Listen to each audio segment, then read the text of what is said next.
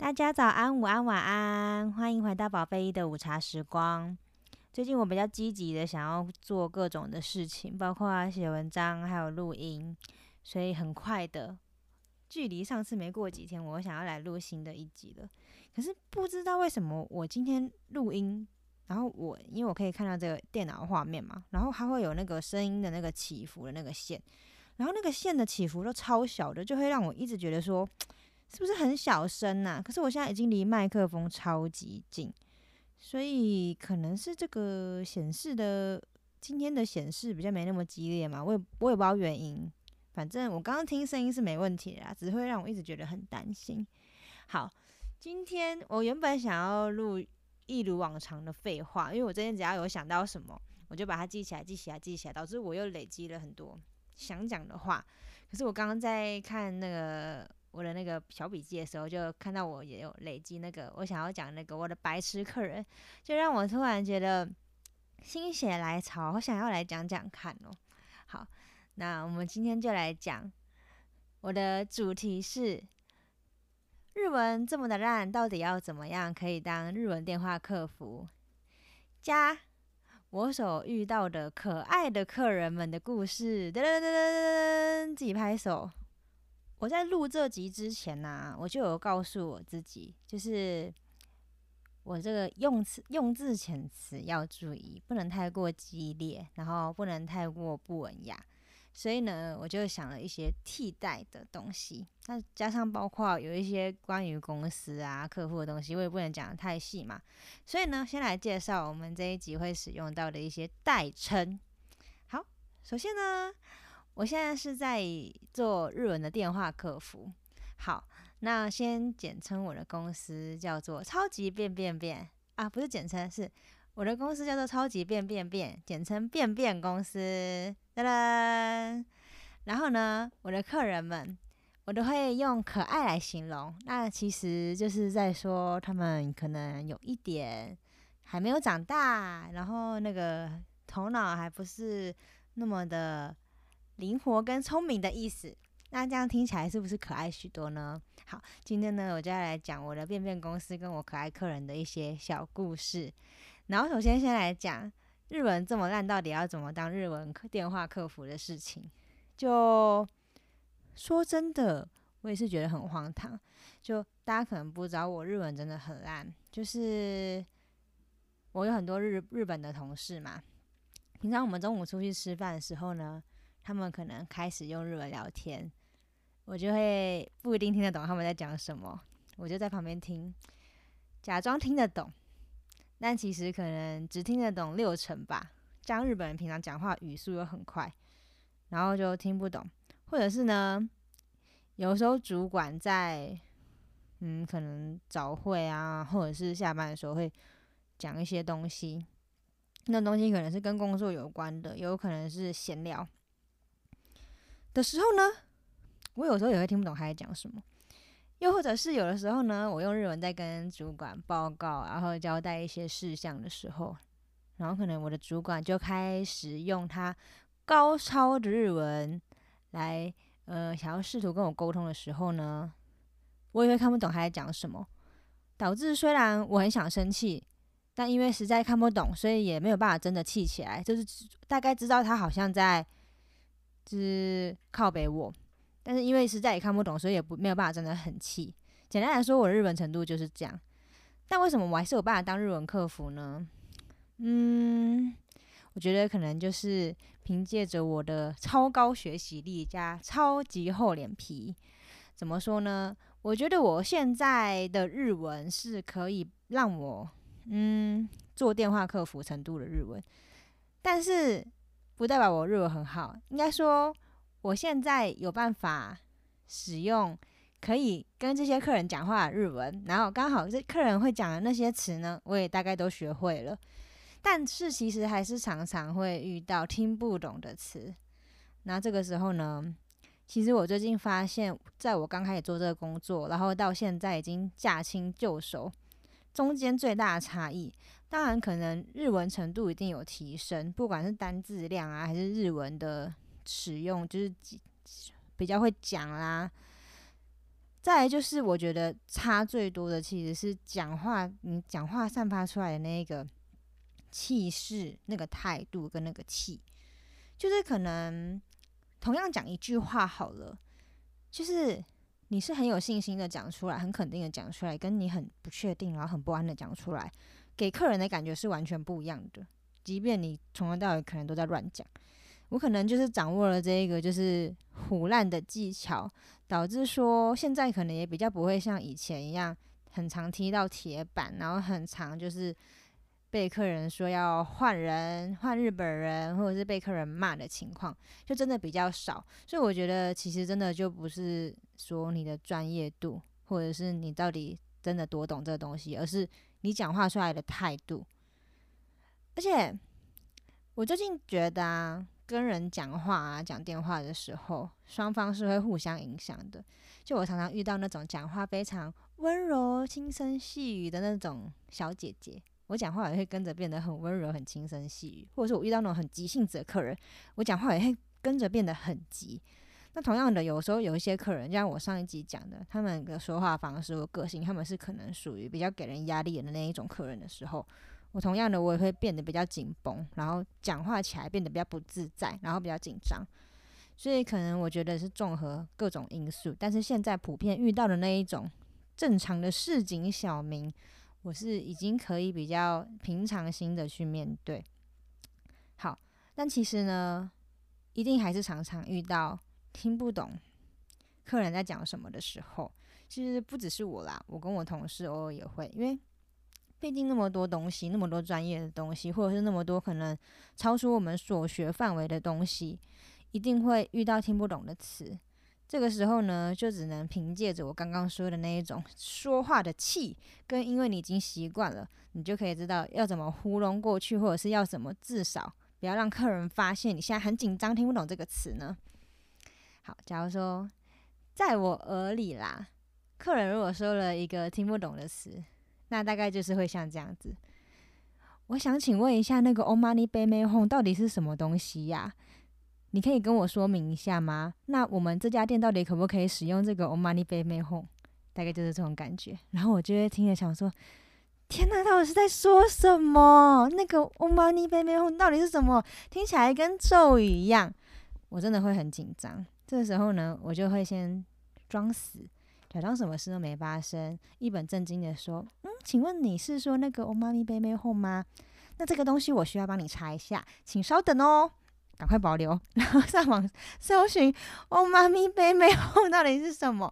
有的时候可以查到，然后就哦，就那就没事了嘛，就知道是什么了嘛。有时候查不到，通常查不到的时候呢，就一边继续听客人讲，他可能就会开始说。”哦，那个欧妈咪被蒙轰就是啊，我们可能啦要怎样啦，我们要拜拜啦，要念佛啊，然后呢里面就会有一段字啊，他就会开始讲一些别的你听得懂的词，然后你就可以来推测哦妈咪被蒙轰到底是什么了，大概就是这种感觉。所以我觉得现在就是已经学会装死了，所以呢就可以逃脱那个真的听不懂然后不知道怎么办的窘境，或者是其实有的时候我们真的是搜寻了也听不懂。也看不懂，然后呢，听完客人讲了一大堆之后，还是不懂的时候，就是整整，诶，简单来说，就整通电话都听不懂客人在讲什么时候呢？我们就会使用杀手锏，嗯，那我可能需要跟公司确认一下，我确认完之后，等下再回拨给你好吗？赶快把电话挂掉，赶快问同事，然后幸好我们电话都可以录音嘛，我们就可以找出录音档，然后再重听一次，或者是传给其他同事再听一次，请。比方说日本的同事帮我们听什么的，反正就很多方法啦。反正除了日文进步之外，大概就是这一些奇怪的生存技巧进步了，所以才可以日文很烂，还是依然可以当日文客服。然后接下来就是想要讲我常常遇到的一些各种可爱的客人。嗯，我觉得我遇到最经典、最经典、最经典的就是。就是我接到一通电话，然后那客人就是他好像也是蛮紧张的，他就跟我说：“那个我不小心把你们家的这个便便产品丢到垃圾桶了。”然后呢，我发现我丢到垃圾桶之后呢，我就赶快赶快去外面，就是找垃圾，看我的垃圾袋里面有没有这个便便。结果我发现我的垃圾也被收走了。那那请问一下，到底要怎么办？我我当下听到这通电话的时候，我一直一直各种自我怀疑，你知道吗？我想说，天哪，我真的我听错吗？他刚刚是说他把便便丢到垃圾桶。然后垃圾被收走了吗？是不是我日文太烂，听不懂他在讲什么啊？不对不对，这个这么简单的日文我肯定没听错。他真的就是把我们这个便便这个产品丢到垃圾桶了。我就是真的很困惑诶，这到底是什么问题？我就只能跟他说。嗯，不好意思，那你可能只能再买一个新的啊，不然到底要怎么样？不然到底要怎么样？你把我们东西丢到垃圾桶，我们要还一个给你吗？而且我也不是垃圾回收厂，我真的觉得超闹事的。虽然这些可爱的客人打电话来，可能只是寻求一个他觉得微乎其微的机会，我们也许会帮他，但是嗯，不好意思，我在想啦。不晓得纯正的日本的公司会不会就真的连就是做到这种程度？但其实我们算是在日本的美商，我们没有那么多所谓的那种把客人当做神一样的这种服务。所以真的很抱歉，你如果把东西 丢到垃圾桶，你只能再买一个。就是我真的，我真的爱莫能助。这是我自己觉得印象很深刻的，因为我真的觉得太荒谬了，这已经超出我对就是一件事情的常理认知。然后再因为大家可能也知道，日本是高龄化的国家，所以其实我们的用户有非常多就是爷爷奶奶，然后他们就是对这种。科技的东西，在手机里面的东西，在电脑上的东西呢，完全没有概念，那真的是一场灾难。像我前一阵子就接到一个客人嘛，他打电话来跟我说，那个我手机上的那个便便的 logo 不见了，消失了。我现在我现在不知道怎么结账，因为那个便便的 logo 消失了，要怎么样让那个便便的 logo 跑出来，让让我就是可以结账啊？然后一开始我真的听不懂他在讲什么，因为他也是很不会形容，因为可能他也就是不知道自己在干嘛吧。然后我就幸好就是已经跟客人相处了够多时间，我已经大概已经懂客人到底就是发生什么问题。我就想说啊，他应该是在说他的 A P P 不见了。果然，然后我就开始带他下载 A P P，然后带他登录，然后 带他用。但是幸好这个客人。他是一个非常优秀的客人，因为他有办法顺利的登入他的账号。你们一定想说：“天哪，我到底在讲什么？”跟你们说，我们的客人光是登录自己的账号，就跟登玉山一样困难，真的是非常的困难，好像要他们的命一样。我们很常会接到客人打电话来，是因为他没有办法登录。嗯，没有办法登录。嗯，对，我们要怎么帮你呢？嗯，就是你的账号跟密码输入错了，所以才没有办法登录。我真的不知道怎么办。如果你忘记密码的话，可以重新设定哦。我真的觉得很荒唐。然后有些客人他真的就是这样子，就为了他没有办法登录，然后他一直不断的输入错他的账号跟密码这件事，然后可以把你缠个半小时一小时，他就是死咬着你不放。可是这种问题真的是在电话里很难帮他，你知道吗？有的时候那些客人很可爱哦，他一边输入的时候就一边把自己的那个什么 email 跟密码都念出来，比方说呃 super 一二三四小老鼠 gmail.com，然后密码就一二三四五六七八。然后我有一次就是因为我真的就是觉得哦这个电话真的太没救，然后我已经看不到我眼前一片灰暗，我就拿我自己手边的那个手机。然后他都念出来了嘛，我就自己在那边按按按按按登录，然后你知道怎样吗？我就登录了，我真的好无奈，就是他的账号密码没有错，就是他一直按错，就是他手的问题。客人的手真的是太可爱了，导致他们永远没有办法按正确的，就是从手机或者是平板好好的按他们正确的账号跟密码，帮助他们登录，永远没有办法，而且他们永远没有办法认知到这是他们自己手太可爱的问题。嗯，真的就是很很荒唐，只能这样讲。再来就是呢，我们的客人都很可爱，他们好像也没有账号的这个概念，就是在登录画面的时候，通常不是都会有两个选项吗？注册新账号跟登录。那如果你已经有账号的话，你就是只要登录就好了嘛。可是我们可爱的客人呢，永远都是没有办法理解这件事，他们永远都会在登录的时候多办一个新账号。哦，真的是很困扰。然后呢，有些客人就是很夸张，他可能就因为每次他都办一个新账号，然后他也都不觉得奇怪。他可能有一点觉得奇怪，可是他还是办了。就是为什么每次都要重新输这些基本资料？但是他还是就办了，然后就开始用，导致呢，他们就可能有 A、B、C 个 A、B、C 账号，然后他们自己就是搞得很混，然后打电话来问说：“诶，为什么？诶，这个这个。”记录找不到，诶，为什么那个东西不见了？诶，为什么这个没有办法登录？就是会衍生出各种的问题，我就真的是觉得很困惑。我最近觉得，就是像这样子拥有很多不同的账号的客人，不觉得很像人格分裂吗？就是因为人格分裂的人有时候是没有办法意识到自己有多个人格的嘛。就是你一直跟客人讲说。嗯，会不会你可能其实有其他账号的时候，他们都会说不可能，我就只有这个账号，不可能，你再帮我查一下，我就只有这个账号。嗯，可是就真的，因为我其实我们都已经知道，我们就已经在后台看到他就是有很多个账号，然后基于就是一些个人隐私问题，我们又没有办法直接跟他说，哦，我这边已经帮你查到，你确定就是有三个账号，另外一个账号是怎样怎样，你也不能直接讲，你就是只能提示、暗示，或者是跟他就是。嗯，形容一下这个可能性，让他可以试着理解。我真的觉得这很困，这真的很困扰。这个真的不应该打给我们吧？可能我们要转去一些就是相关的心理精神科，才有办法解决他们这个不知道自己多重账号的问题！真的是很闹事，你知道吗？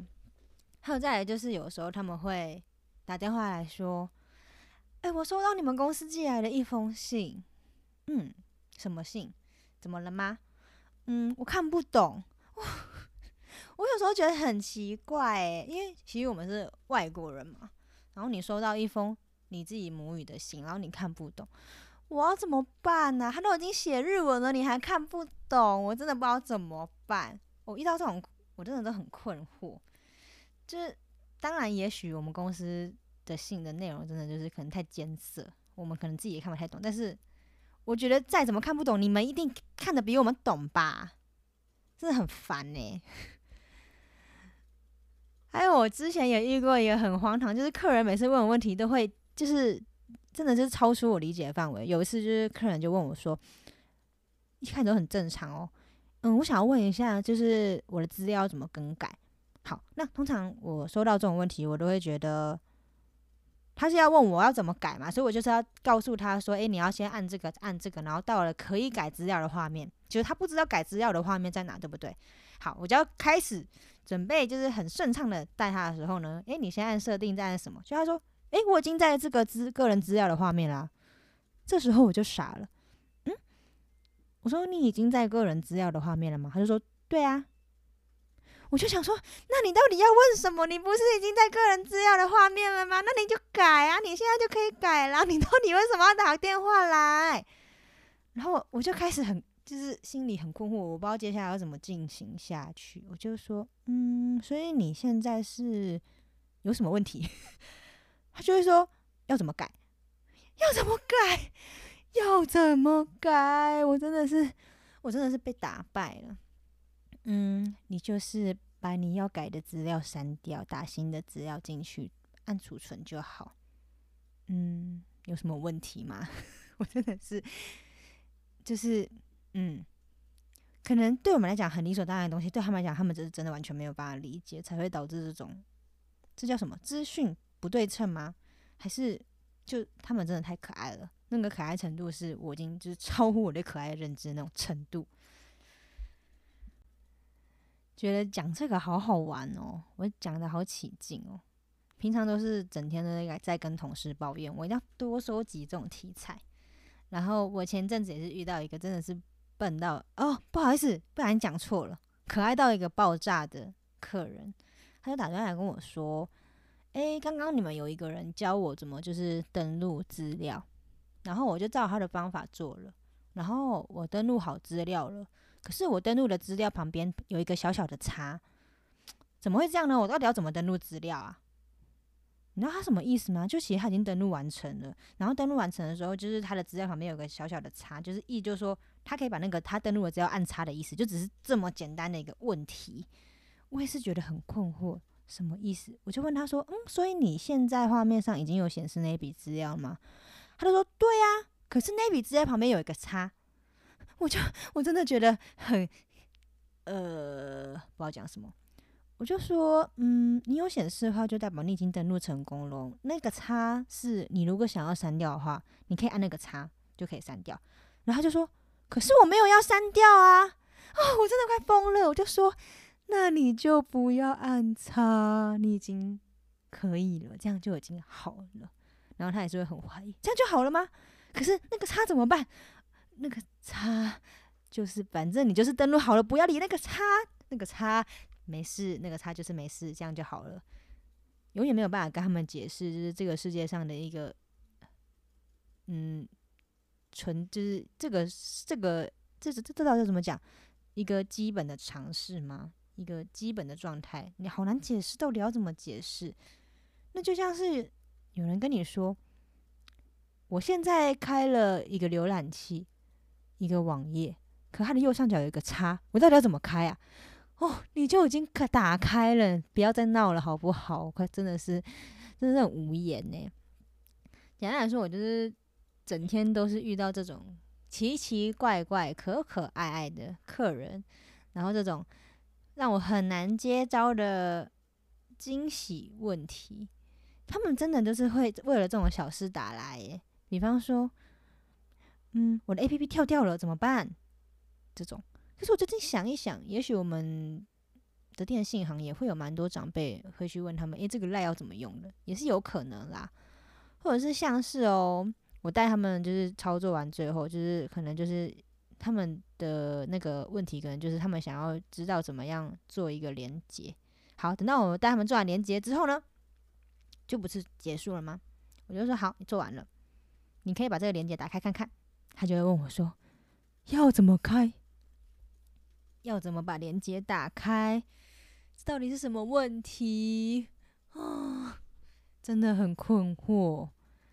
我就会说，嗯，你可以把这个网址复制，然后贴到你的画面的最上面，网址的地方就可以打开，或者是直接点它。